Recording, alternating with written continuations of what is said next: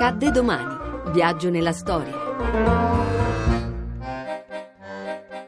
24 novembre 1948 esce il film Ladri di biciclette. Il film fu proiettato a Roma una mattina al cinema Barberini.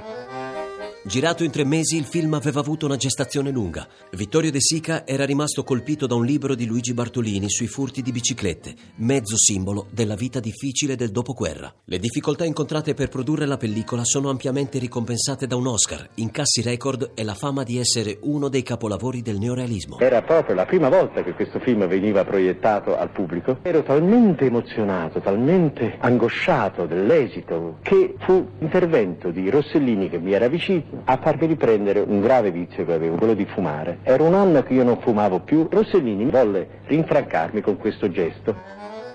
Se i padri sono celebri, oltre a De Sica e Zavattini, troviamo anche Suso Cecchi d'Amico. Gli attori sono non professionisti, che però sul set rivaleggiano per bravura, con le star cinematografiche dell'epoca. Il protagonista, Antonio Ricci, è un operaio, Lamberto Maggiorani. Sua moglie, Maria, è interpretata da una giornalista, cui De Sica aveva concesso un'intervista. Indimenticabile il piccolo Enzo Staiola, nei panni di Bruno, il figlio della coppia. Perfetti sconosciuti capaci di offrire una prova ad altissimo livello e rendere a perfezione situazioni e sentimenti di quell'infelice periodo. Tornai a casa dal lavoro, andati in pizzicheria, mi presi della mortadella, delle, del pane e andati al lavoro. Incontrai lei, mi disse che portava il bambino, a portare il bambino alla tesica, ma però era grande. Ci guarda Lamberto, devi andare a fare un provino. Che fa?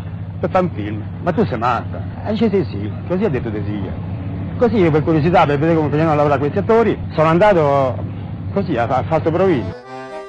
Una realtà tragica in cui ci si immedesima, ci si sforza di dimenticare il passato, di affrontare il presente e progettare un futuro. De Sica non racconta una storia, ma la storia di quegli anni. Ci si affida a se stessi per superare le miserie. L'arte di biciclette è un altro periodo drammatico della nostra vita, è il periodo dell'assestamento morale, sì, ma non dell'assestamento finanziario.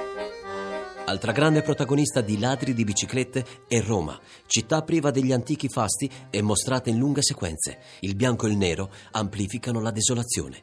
Allo spettatore è offerto un lungotevere deserto mentre si sta per disputare una partita di calcio in cui proprio la Roma scende in campo.